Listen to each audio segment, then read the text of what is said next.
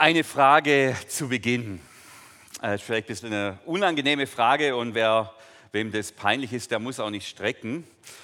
Die Frage ist, wer von euch hat schon mal in einem oder in seinem Benzinauto Diesel getankt oder in seinem Dieselauto Benzin? Ah, da strecken schon ein paar. Das ist ein bisschen eine peinliche Sache. Ich frage deshalb, weil ich es selber noch nie gemacht habe. Heißt aber nicht, dass mir noch nie Verwechslungen unterlaufen sind. Ich erinnere mich, wir hatten einen Seniorennachmittag in Lipperzreute und da gab es Thermoskannen mit koffeinfreien Kaffee und es gab Thermoskannen mit koffeinhaltigen Kaffee. Und aus irgendeinem Grund haben wir die verwechselt. Und ich habe den ganzen Mittag immer gefragt, was möchten Sie, mit Koffein oder ohne? Und immer das Falsche ausgeschenkt. Gell? Und abends dachte ich, oh je, hoffentlich kriegt da niemand einen Herzanfall oder so irgendwas. Es ist nochmal gut ausgegangen. Also, wie gesagt, mir passieren auch Verwechslungen. Ich will hier niemand ähm, in die bloßstellen und trotzdem wird es mich natürlich interessieren. Was war los? Was ist passiert? Da können wir, glaube ich, alle davon lernen. Und ich habe gesehen, da hinten, da waren ganz viele Hände. Streckt nochmal, wer von euch hat, wem ist dieses Malheur schon passiert? Da gehe ich einmal nach da hinten. Ich hätte da noch ein paar Fragen. So. Hi, du bist wer? Die Gabi. Die Gabi. Und was ist dir passiert? Ja, ich habe äh, Normalbenzin in Diesel geschüttet. Und wie ging es weiter? Äh, bei 10 Euro habe ich es gemerkt. also als 10 Euro drin waren. Und da habe ich nicht gewusst, kann ich weiterfahren, kann ich nicht weiterfahren, habe ich es einfach stehen lassen, wurde abgeschleppt. Und konntest du noch fahren oder muss man es rausmachen? Oder was Nee, war haben die? getauscht. Hat man ausgetauscht, okay. Kostenpunkt? Weiß ich nicht, das hat die Ach so, ah ja, für das hat man ein Geschäftsauto. Gut, vielen Dank. Ähm, ein Applaus für den Mut, wir können alle was davon lernen.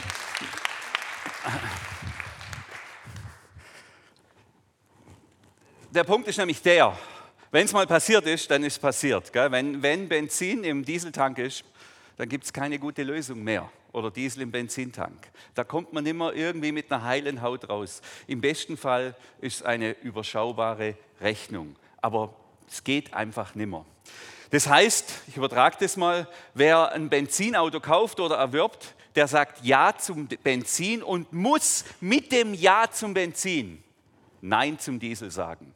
Weil sonst macht er seinen Motor kaputt. Und wer ein Dieselauto kauft, der sagt Ja zum Diesel und muss gleichzeitig Nein zum Benzin sagen, sonst macht er seinen ähm, Motor ebenfalls kaputt. Also manchmal ist es eben so, dass man, damit man Ja sagen kann, auch Nein sagen muss. Ja und Nein, das fällt manchmal zusammen. So, wir wollen aber heute uns nicht so sehr über Motoren unterhalten, obwohl unser Moderator ist ja Professor oder war Professor für Motoren. Also wenn ihr noch Fragen habt, fragt ihn ruhig.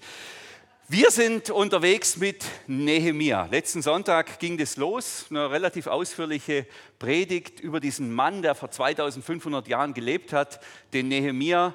Und heute kommt der Teil 2. Und jetzt natürlich kann ich nicht die ganze Predigt nochmal halten, nochmal die ganzen 40 Minuten, das wäre zu wild. Aber ich versuche eine kurze Zusammenfassung zu machen, sodass alle wieder, auch die, die letzten Sonntag nicht dabei waren, wieder auf der Spur sind. Und ich habe mit unserer Tochter, da gibt es jetzt so einen YouTube-Hit, der heißt Seven vs. Wild, angeschaut. Kennt ihr vielleicht sieben Menschen, die gegen die Wildnis kämpfen?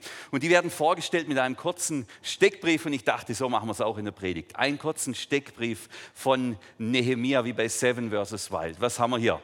Ähm, das wäre die nächste Folie. Dann wisst ihr in etwa, mit wem wir es zu tun haben, über wen wir heute reden. Es geht um Nehemia.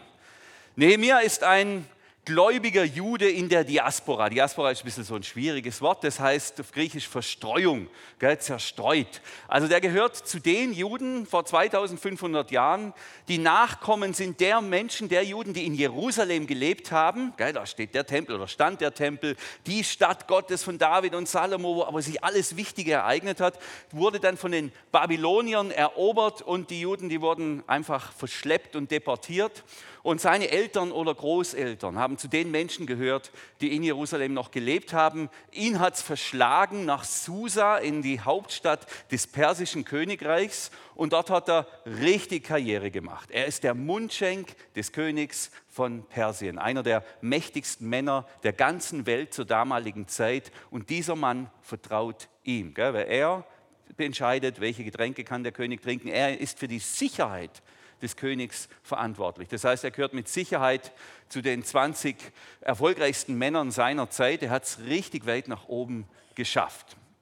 Der Nehemia ist ein engagierter Beter. Das ist uns letzten Sonntag schon aufgefallen. Also wenn da eine Herausforderung kommt oder ein Thema, das Erste, was der Nehemia macht, ist beten. Ist beten. Gell? Jude sein ist für ihn nichts, was er irgendwie halt in seiner DNA hat oder übers Blut vererbt bekommen hat von seinen Eltern, sondern das ist das tiefe Vertrauen, dass der Gott Abrahams und der Gott Moses und der Gott Davids, dass dieser Gott auch seine Nöte lindern kann, dass er ihm helfen kann. Und es ist sehr beeindruckend, dieser Nehemia, egal vor welcher Herausforderung er steht, er betet zunächst mal und er kann warten. Er kann warten. Letzten Sonntag ging es um den Gottesmoment. Gell? Er betet und fastet und fleht zum Gott des Himmels, wie er es immer formuliert, bis Gott das Blatt wendet. Also er kann beten und warten, bis Gott eingreift und etwas tut. Nehemiah ist, und das verbindet uns beide, ein Tagebuchschreiber. Also er reflektiert, er schreibt auf, was habe ich getan, was hätte ich tun sollen, was ist passiert. Er schreibt Gebete in sein Tagebuch und ein Teil aus seinem Tagebuch ist genau das Buch Nehemiah, das wir heute in der Bibel im Alten Testament, im sogenannten Alten Testament vorfinden. Also alle Texte, die wir jetzt nachher anschauen, alle ähm, Berichte sind Auszüge aus dem Tagebuch des Nehemias.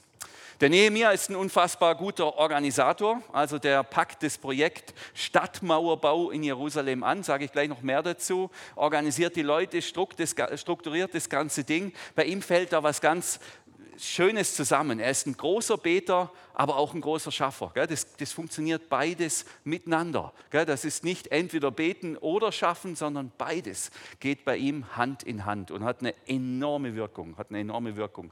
Also weit über sein Leben und über seine Zeit hinaus. Und der Nehemiah, der hat ein gebrochenes Herz. Er hat ein gebrochenes Herz. Großen Kummer.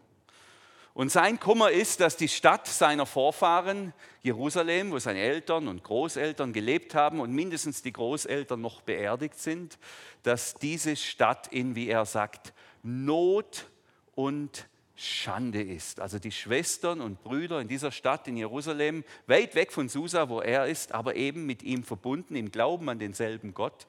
Diese Menschen in dieser Stadt sind in Not, denen geht schlecht und in Schande, sagt er, in Schande. Die, die, für die gibt es keinen Respekt mehr, die nimmt man nicht mehr ernst. Und diese Not und diese Schande manifestiert sich darin, dass diese Stadt Jerusalem keine Stadtmauer mehr hat. Das sind nur noch Trümmerhaufen, Trümmerhaufen und keine Stadttore. Die ganze Stadt ist in Unordnung. Und äußerlich und innerlich hängt ja oft zusammen. Es ist, herrscht eine äußere Unordnung, aber es herrscht eben auch bei seinen Schwestern und Brüdern damals eine innere Unordnung. Die leben nicht mehr das, wozu sie Gott berufen hat. Sie leben nicht mehr als das Gottesvolk, so wie es gedacht ist, in einer Beziehung zu Gott, nach den Geboten, nach den Gesetzen, sondern da herrschen die, die Trümmer. Die Trümmer in Jerusalem liegen nicht nur buchstäblich da, sondern die sind auch, die sind auch so in der unsichtbaren Welt, ist alles zerschlagen. Das ist sein Kummer. Und aus seinem Kummer, und oft kommen ja aus dem Kummer und aus dem Schmerz, entstehen ja auch Visionen und Anliegen. Das hängt ja zusammen, so auch bei Nehemia. Und sein großes Anliegen, sein Herz brennt dafür, dass das Volk einen Neustart macht, einen äußeren und inneren Neustart mit Gott. Das wäre die nächste Folie, da können wir das dann sehen. Einen äußeren und inneren Neustart für das Gottesvolk. Das ist wie die andere Seite des Kummers. Das ist die Sehnsucht von Nehemia, dass dieses Volk wieder in seine Bestimmung kommt, in seine Berufung, dass dieses Volk, diese Menschen wieder in Beziehung zu Gott leben, dass sie wieder nach den Ordnungen Gottes leben, dass sie das gute und wahre Leben so wie, wie, es Gott gedacht hat, kosten können und dass sie das gute und wahre Leben leben können und darüber hinaus, hinaus, auch ein Schaufenster sind für die Menschen drumherum, dass man das gute und wahre Leben exemplarisch an den Menschen, die mit dem Gott Israels unterwegs sind, erkennen kann. Das wahre Glück und das echte Leben. Das ist sein Anliegen. Und dieser äußere und innere Neustart, den greift er eben auf beiden Ebenen an. Äußerlich Äußerlich ist es durch den Aufbau oder Wiedererrichtung der Stadtmauer und der Stadttore und innerlich ähm, nimmt er das Volk auch mit auf eine Reise in eine neue Beziehung zu Gott. Letzten Sonntag ging es sehr stark um den äußeren Neustart. Da ging es um den Aufbau der Stadtmauer und wie das alles passiert ist und das Einsetzen der Tore. Heute geht es um diesen inneren Neustart.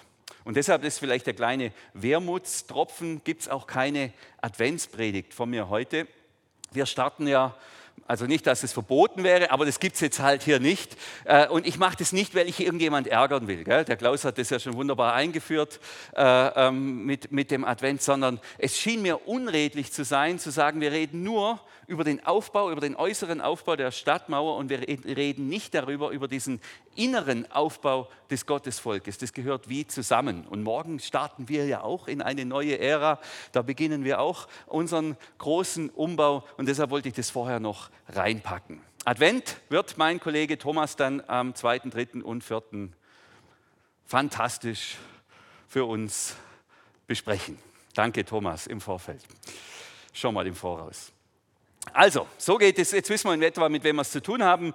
Der Nehemiah ähm, eben betet und fastet, dann kommt dieser Gottesmoment, er bekommt die Chance, nach Jerusalem zu reisen, bekommt frei vom König, er bekommt das Bauholz vom König und macht sich ans Werk, in Jerusalem diese Stadtmauer mit ganz vielen Menschen aufzubauen. Also wie gesagt, die Sänger und die Goldschmiede und die äh, Händler und die Weber, alle schaffen da an dieser Stadtmauer und bauen diese Stadtmauer gemeinsam auf. Es gibt Widerstand, Widerstand von außen. Feinde wollen, wollen ähm, angreifen, wollen diesen Aufbau verhindern. Es gibt Widerstand im Inneren, Konflikte brechen auf. Aber Nehemiah gelingt es, das so zu strukturieren und zu organisieren und vor allem so im Gebet zu bleiben, dass es tatsächlich sehr, sehr gut vorangeht auf dieser Baustelle. 52 Tage dauert es nur und dann ist die Stadtmauer fertig und die Tore sind eingesetzt.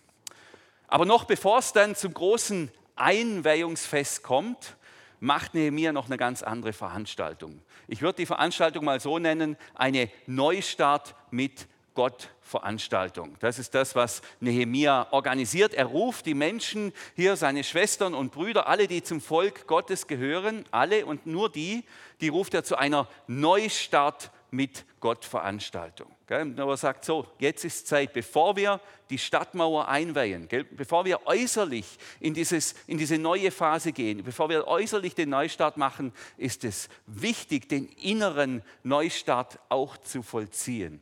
Und dieser innere Neustart beginnt eben mit dieser Neustart mit Gottveranstaltung, wo er sagt, so jetzt ist Zeit, dass wir einen Strich unter das ziehen, was war in der Beziehung mit Gott, im Leben mit Gott und in ein neues Commitment hineinkommen. Und ich würde sagen, solche Neustartveranstaltungen, die gibt es und die kann man auch auf allen Beziehungsebenen machen. Ich habe das erlebt mit meinen Eltern. Da gab es mal eine relativ ähm, schwierige Phase, die nicht gerade von Kommunikation unterlegt war, sagen wir mal so. Ähm, da war dann der Punkt, wo, wo, wir gemerkt haben, so jetzt ist Zeit, jetzt müssen wir wie in einen Neustart gehen. Wir müssen das Alte beenden und ins Neue gehen. Ich habe in unserer Gemeinde hier in den letzten 20 Jahren, in denen ich hier bin, mindestens eine so eine Neustartveranstaltung erlebt, wo wir gesagt haben, okay, da müssen wir jetzt was beenden und was erledigen, was klären und dann wieder auf eine neue Ebene miteinander kommen. In der Ehe gibt es es im Großen wie im Kleinen, mit den Kindern, mit den Arbeitskollegen. Also das ist ein Muster, was wir hier finden, das kann man eigentlich auf alle Beziehungsebenen anwenden. Wenn man merkt, dass wir sind jetzt hier, äh, das ist außer Rand und Band, äh, wir müssen da wieder, wir wollen da wieder in eine neue Phase miteinander eintreten, dann kann das ein gutes Muster sein für so eine Neustart Veranstaltung. Genau sowas, wie wir da bei Nehemia finden. Die Voraussetzung ist natürlich, dass beide Seiten das wollen. Das Schöne bei Gott ist, der will immer, der will immer. Er ist immer offen für einen Neustart. Gell? Solange wir leben, das nennt man Gnade. Er ist immer offen für den Neustart. Die Frage ist, ob wir auch bereit dazu sind. Jetzt in dem Fall, das Volk ist bereit, wagt den Neustart, lässt sich von Nehemia rufen und die kommen dann auch alle sozusagen im Häs, würden vielleicht manche sagen, ja, das ist jetzt ein bisschen unpassend. Machen wir mal die nächste, äh, nächste Vers. Am 24. Tag desselben Monats versammelten sich die Israeliten zu einem Fasttag. Sie hatten den Sack angelegt und sich Erde auf den Kopf gestreut. Also die kommen hier im Büßergewand im Sack, Dreck auf dem Kopf. Ja, was wollen Sie damit zum Ausdruck bringen? Ja, wir sind schuldig geworden. Da ist in dieser Beziehung zu Gott, da hat sich Schuld angehäuft. Da hat sich Schuld angehäuft. Das ist keine, das ist jetzt hier keine Spaßgeschichte, sondern wir meinen das sehr ernst. Schon die Kleider dokumentieren das. Und dann geht es weiter, das ist dann eine relativ intensive und lange Veranstaltung. Sie erhoben sich von ihren Plätzen und drei Stunden lang wurde ihnen aus dem Gesetzbuch des Herrn, ihres Gottes, vorgelesen. Drei Stunden Tora lesen, gell? also alle Gesetze durch, nicht nur die zehn Gebote, alle Ordnungen. Dann warfen sie sich vor dem Herrn nieder und bekannten ihm ihre Verfehlungen ebenfalls drei Stunden lang. Also, boah, wild. Sechs Stunden lang Rückblick, könnte man sagen. Und hier finde ich was ganz entscheidend. Es geht jetzt bei so Neustartveranstaltungen, da, da ist man manchmal vielleicht in Gefahr zu sagen, ah ja, ähm, du, das war, war nicht so in Ordnung, was ich da gemacht habe, oder hm, war halt ein bisschen schwierig, oder irgendwie so, hm, hm, hm, halt irgendwie sich ein bisschen drumherum winden. Schuld ist immer konkret. Gell? Schuld ist immer konkret und sollte deshalb auch konkret benannt werden. Und was tut das Volk hier? Es hört das Gesetz, jeder hört das Gesetz und die Gebote und Ordnungen Gottes und gleicht es ab mit dem eigenen Leben und sagt, ja, das Thema ehrlich sein, kein falsches Zeugnis geben, da bin ich schuldig geworden. An der Stelle habe ich gelogen oder jemand betrogen oder dort habe ich jemand übervorteilt. Also sie gehen da ganz konkret hin und benennen diese Schuld auch ganz konkret. Und das wäre mein Rat für jede Neustartveranstaltung, zum Beispiel in der Ehe, dass man nicht nur sagt, äh, du, gell, ich war jetzt am letzten Tag, war es ein bisschen schwierig, mm, sondern nein, ich habe dich angeschrien gestern, ich habe dich beleidigt, ich war äh, respektlos zu dir, weil ich das und das gesagt habe, das tut mir leid. Gell? Dann ist es auch befreiend, wenn es benannt wird, wenn es klar und konkret bekannt wird. Und das ist genau das, was das Volk hier tut. Es benennt und bekennt klar und konkret die eigene Schuld und erlebt dann auch die Vergebung Gottes oder das Vertrauen in die Gnade Gottes. Und die konkret benannte Schuld, wenn die konkret genannte Schuld dann auch konkret vergeben wird, das ist unglaublich befreiend. Wenn jemand sagt, ja, du hast mich angeschrien, du hast mich beleidigt, aber ich vergeb's dir. Ja, dann ist plötzlich wieder Freiheit da, dann kann man sich wieder anschauen, dann kann man wieder atmen. Aber dazu braucht es eben die, das konkrete Benennen und Bekennen der Schuld. Und ich glaube, es gibt auch keinen Neustart ohne diesen Rückblick, ohne diesen, dieses Zurückgehen und das Benennen und Bekennen von Schuld. Sonst bleibt man immer noch irgendwie noch in dem Alten verhaftet und es schwelt da im Untergrund irgendwie immer weiter. Deshalb einen klaren Schnitt, so wie es das Volk hier macht intensiv, drei Stunden Gesetz hören, drei Stunden Schuld bekennen. Und dann endet das aber auch. Dann ist der Strich gezogen. Und die Menschen mit Nehemiah sagen so, wir haben es benannt, wir haben es bekannt. Wir verlassen uns jetzt auf die Vergebung Gottes und auf seine Bereitschaft, mit uns einen Neustart zu wagen. Und dann kommt der nächste Schritt, das ist der Ausblick. Das ist eben dann die Frage, ja, wie wollen wir denn jetzt miteinander umgehen? Wie sieht denn jetzt unser Miteinander aus? Wie regeln wir das jetzt miteinander? Das ist das, was jetzt passiert. Sie alle verpflichteten sich durch einen Eid, sich an das Gesetz zu halten, das Gott uns durch Mose, seinen Bevollmächtigten, gegeben hat und alle Gebote, Vorschriften und Anweisungen des Herrn, unseres Gottes, zu befolgen. Also der Punkt ist hier, ja, wie wollen wir jetzt miteinander umgehen? Wie wollen wir jetzt mit Gott leben? Wir möchten nach seinen Ordnungen und Geboten leben. Das ist sozusagen die Basis, die neue Basis wieder für unser Zusammenleben. Und so verpflichten sie sich zu sagen, ja, so wollen wir es jetzt, so gehen wir jetzt miteinander voran. Finde ich ein schönes Muster. So kann man, glaube ich, Neustart wagen. Als Volk, als Kirche, als Ehepaar, als Familie, als Arbeitskollegen, ähm, als Dienstteam in der Gemeinde. So kann man es tun. Rückblick, konkret die Schuld benennen, sich die Vergebung zusprechen und dann auch wieder gemeinsam verbindlich abmachen. So wollen wir jetzt in Zukunft miteinander umgehen. Und trotzdem, gell, als ich das gelesen habe, ähm, dachte ich, oh, das ist schon irgendwie wild, ein bisschen stressig. Gell. Jetzt lesen wir hier äh, Gesetz, Gebote, Vorschriften und Anweisungen. Gell?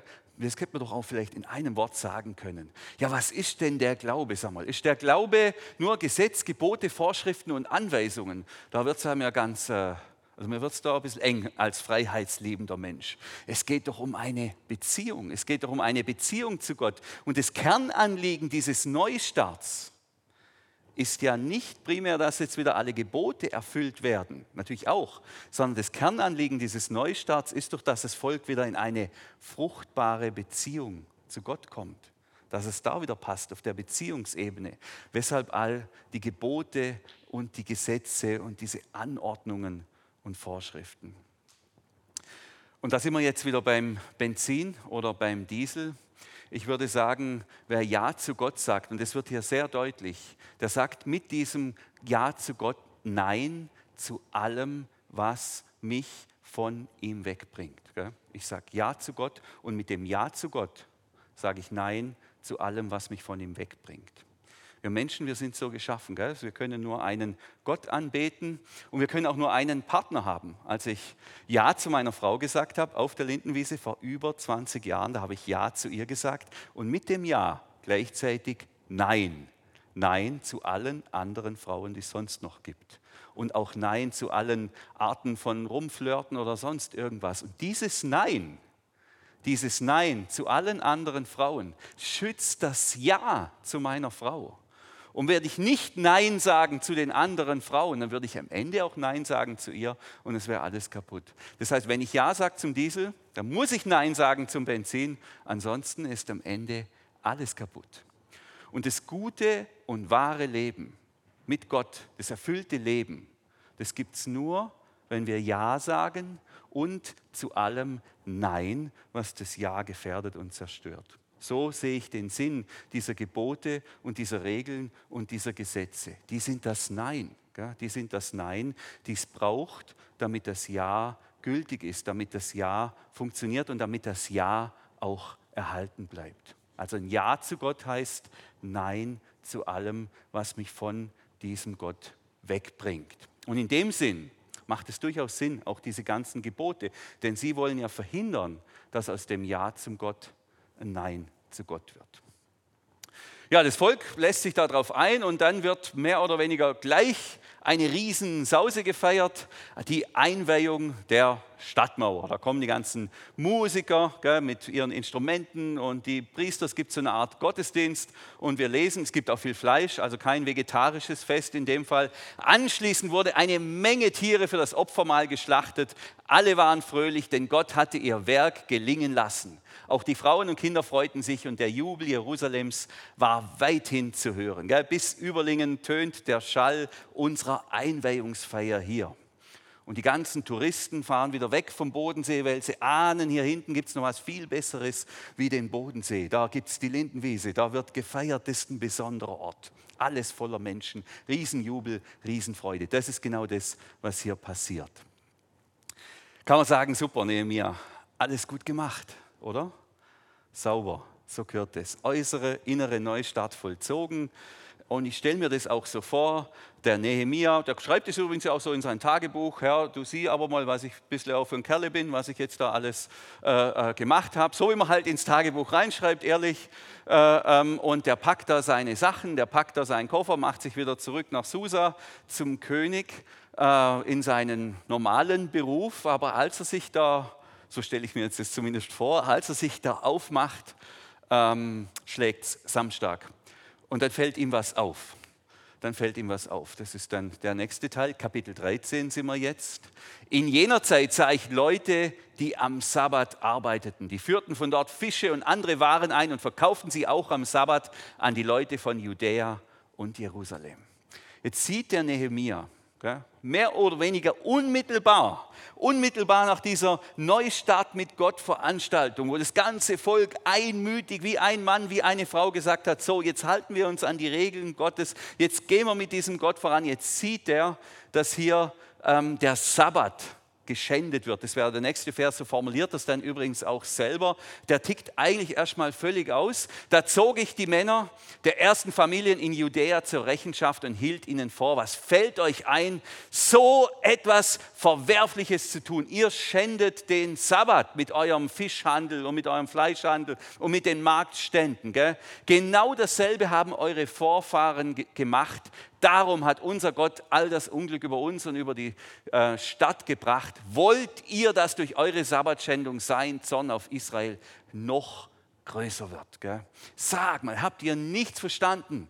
Wir sind doch gerade umgekehrt. Und unsere Vorfahren sind unter anderem an diesem Sabbatgebot gescheitert. Denn diesem, mit diesem Nein sind sie nicht klargekommen. Sie haben aus diesem Nein zum Arbeiten ein Ja gemacht und damit das Ja zu Gott zum Nein gemacht. Und ihr wollt es alles wieder über den Haufen werfen. Jetzt ist es ein bisschen heikel. Gell? Wir sind im Alten Testament, wir sind im jüdischen Teil der Bibel. Und da hat, da hat der Sabbat natürlich nochmal eine ganz andere Bedeutung und dieses Sabbatgebot, das wir übrigens auch in den zehn Geboten finden, als es für uns Christen hat. Weil Jesus hat uns wie einen neuen Zugang zum Sabbat gelehrt. Er hat uns da in was Neues mit hineingenommen. Deshalb klingt es vielleicht für uns auch etwas fremd oder es klingt etwas überdramatisch in Anführungszeichen. Und trotzdem hat es Bedeutung und Relevanz. Auch für uns heute. Und das ist ein bisschen heikel. Äh, äh, hier wage ich mich ein bisschen in Dän-Theologie hinein. Könnt ihr ja mir widersprechen, nachher dann, wenn ihr wollt.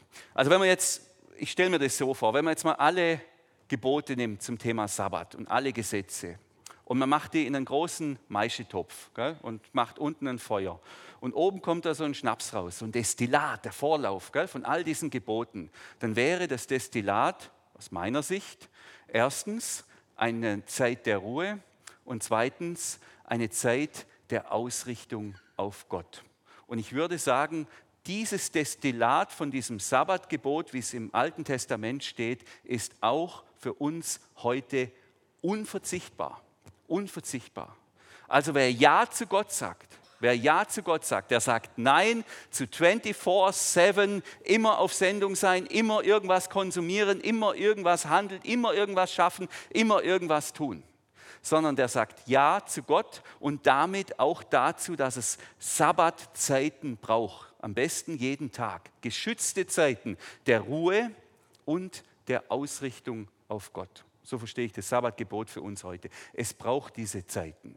Ohne das, wenn uns das nicht gelingt, dann ähm, ist am Ende die Beziehung zu Gott kaputt. Gilt in einer Ehe, gilt in einer Familie genauso. Wenn man da keine Zeit mehr hat, keine exklusiven Zeiten, nicht nur, aber eben auch, dann macht man am Ende alles kaputt. Nehemiah macht jetzt was Wildes, gell? was Wildes. Äh, der nutzt die Stadtmauer als Werkzeug, als sozusagen spirituelles Werkzeug, damit das Volk wieder den Sabbat feiert. Gell? Er macht einfach die Löcher zu, könnte man sagen. Gell? Er sagt einfach, ja gut, wenn das so nicht klappt, jetzt haben wir ja die Mauer, für was haben wir sie denn gebaut? Äh, dann bleibt es halt zu am, am, Samstag, am Sabbat. Da wird die Tore zugemacht, äh, äh, das wird bewacht, dann wird da, fährt da kein äh, Nordfrost mehr rein oder irgendwas, kein Fisch mehr, wird nicht mehr gehandelt, aus und vorbei. Sehr interessant, also hier fällt das Äußere und das Innere zusammen. Das Äußere dient dem Inneren. Das, was gebaut wurde, dient dem Inneren, dient dem Volk, Gott in diesem Sabbat treu zu bleiben. Und das Bild von dieser Stadtmauer, die da um den Sabbat liegt, von diesen geschlossenen Toren, das wiederum hat mich sehr erreicht, jetzt auch im, im, äh, im Nachdenken und Nachbeten dieser Predigt und von Nehemia. Weil ich gemerkt habe, bei mir in meiner Sabbatzeit, in der Regel mache ich jeden Morgen, versuche ich das, wenn ich zumindest wenn ich hier arbeite, mal in den Gottesdienstsaal zu gehen, Sabbatzeit. Gell? Zeit der Ruhe und Zeit der Ausrichtung auf Gott. Aber ich habe gemerkt, meine Tore sind leider nicht immer geschlossen die sind leider nicht immer geschlossen. Bei mir, wir hatten es an unserer Leitungsklausur davon, bei mir, da hat sich das Smartphone, gell, hat sich da so eingeschlichen in meine Gebetszeit. Äh, und dann denke ich, komm, schreib schon schnell ein WhatsApp, ist ja was Geistliches, ist ja was Ermutigendes. Äh, äh, und schon bin ich wieder abgelenkt. Gell? Und dann, dann passieren da verschiedene Dinge und ich lege das Handy wieder weg und dann richte ich mich wieder auf Gott aus und dann nehme ich es doch wieder in die Hand und habe gemerkt, nee, da muss ich jetzt die Tore zumachen. Keine Push-up-Nachrichten mehr, Flugzeugmodus oder Handy ganz weg. Es wurde für mich ein richtig schönes Bild dieser Stadtmauer und diese geschlossene Tore. Und Ja für Gott, Ja zu Gott heißt für mich auch Nein zu jeder Art von Ablenkung während meinen Gebets, während meinen Sabbatzeiten. Das war für mich tatsächlich der Ertrag dieser Predigtvorbereitung. Ja zu Gott heißt eben auch Nein. Nein zu allem, was mich ablenkt, vor allem in diesen Sabbatzeiten. So, jetzt wird es noch wilder. Ähm, jetzt denkt er mir, okay, haben wir geregelt, es ist Montag, äh, äh, ähm, jetzt kann ich endlich wieder zurück. Und, ähm, und jetzt sieht er schon den nächsten, äh, den nächsten Übertritt. Gell? Am Ende wird er übrigens auch in sein Tagebuch schreiben, naja, ich habe es wenigstens versucht den Neustart. Also der kommt da wieder ein bisschen runter. Das bleibt schwierig, dieses Projekt. Aber gut. Also was liest er, äh, was sieht er, was schreibt er auf? Damals wurde ich auf einige Judäer aufmerksam, die Frauen aus der Philisterstadt Ashdod und von den Ammonitern und Moabitern geheiratet hatten. Ganz wild, vor allem für uns, wildes Thema. Also die haben jetzt hier quasi Juden haben sich verheiratet mit Frauen aus anderen Völkern, die andere Götter haben. Gell? Und jetzt äh, haut es ihm den Nuki raus, wie man so schön sagt. Und er schreibt es auch noch in sein Tagebuch und das Tagebuch findet dann auch noch in der Bibel. Finde ich der absolute Hammer. Ich zog die Männer zur Rechenschaft und verfluchte sie, gell, der verflucht sie, und einige schlug ich und zerrte sie an den Haaren. Gell. Stellt euch mal vor, der Thomas würde uns bei irgendwas erwischen und dann äh, zieht er mich an den Haaren gell, und schlägt mich, was da los wäre. Der, der Nehemia, weil ich das Handy anhabe in der Gebetszeit. Nein, wird er nie machen. Aber stellt mal, man muss sich das mal vorstellen, dieser gesetzte Mann, dieser Nehemia, äh, äh, das treibt, der, der kann nicht mehr an sich halten, als er feststellt, die haben sich da mit anderen Frauen und übrigens auch Männern äh, äh, eingelassen aus anderen Völkern und ähm, beschwor sie bei Gott, ihr dürft eure Töchter nicht mit ihren Söhnen verheiraten und von ihren Töchtern keine als Frau für euch oder eure Söhne annehmen. Also da ist der ganz klar, das geht nicht. Tut das nicht. Gell? Tut das nicht. Und er begründet es dann, das ist dann der nächste Vers. Ihr wisst doch, dass König Salomo sich gerade dadurch versündigt hat. Das war die Sünde von König Salomo. Darüber ist er gestolpert. Deswegen ist er gefallen wegen diesen Frauen aus anderen Völkern. Unter den Königen der anderen Völkern gibt es keinen. Niemand konnte sich mit ihm vergleichen. Er war der Liebling Gottes. Gott machte ihn zum König über ganz Israel. Und sogar ihn, sogar den Salomo, haben die fremden Frauen dazu verführt, Gott untreu zu werden. Also selbst er ist darüber gestolpert. Ist es nicht unerhört, dass ihr nun genau dasselbe Unrecht begeht und unseren Gott untreu werdet und fremde Frauen heiratet? Also für, für Nehemiah ist das, das geht nicht. Selbst Salomo ist darüber gestolpert. Und äh, deshalb sollt ihr das nicht auch tun. Da wird er dann richtig ausfällig. Jetzt ist das natürlich wirklich weit weg. Gell? Also, wo ich denk, also das hat mich umgetrieben. Und ich dachte, wie schön, dass der Klaus moderiert bei solchen Bibeltexten. Ähm, das, das regt was an und das regt auch auf. Sag mal, ist es denn so schlimm hier mit diesen fremden Frauen oder was ist da eigentlich der Punkt? Aber ich glaube, wir haben hier auch wieder so eine Diesel- oder Benzinsituation. Gell? Und der Nehemiah sagt, Leute, wenn ihr euch darauf einlässt, dann wird es nur noch blöd dann kommt ihr da nicht mehr raus. Wenn ihr mal mit diesen Frauen oder Männern und wenn sie noch so schöne Augen haben, verbunden seid, dann wird es nur noch blöd. Ihr kommt da ohne Schmerzen nicht mehr raus. Und wenn ihr mal verliebt seid oder mal mit jemandem zusammen seid, lasst es von Anfang an nein. Tut es einfach nicht, denn ihr werdet womöglich nicht in der Lage sein, wenn eure geliebte Frau einen anderen Gott hat und euch bittet, doch auch für diesen anderen Gott etwas zu geben oder zu spenden oder mal vielleicht bei einer äh, Tempelveranstaltung zu erscheinen, ihr werdet vielleicht nicht in der Lage sein, eurer geliebten Frau diesen Wunsch abzuschlagen. Deshalb tut's nicht. Lasst euch von vornherein gar nicht drauf ein. So wie wir in der Ehe, wie es auch sehr weise ist, sich gar nicht erst auf irgendwas einzulassen, denn wenn man mal verliebt wird, wird es auch wieder nur blöd. Also wenn man in jemand anders verliebt ist, wird es nur blöd. Deshalb, und das kann man, das ist, eine, das ist eine zumutbare Zumutung, sich gar nicht erst darauf einlassen. Das ist die Botschaft von Nehemiah. Lasst es, bevor hier der Benzin- oder Dieseltank, dann wird es nur noch blöd. Und trotzdem verstehe ich natürlich auch, dass es irritiert. Am Ende, am Ende sind wir wieder genau beim selben Punkt. Wer Ja sagt zu Gott, sagt Nein zu allem, zu allem, was ihn oder sie von Gott wegbringt. Jesus bringt es richtig schön auf den Punkt in der Bergpredigt. Das muss jetzt hier als Finale noch benannt werden.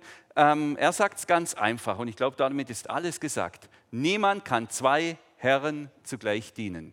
Er wird den einen vernachlässigen und den anderen bevorzugen. Das ist genau der Punkt.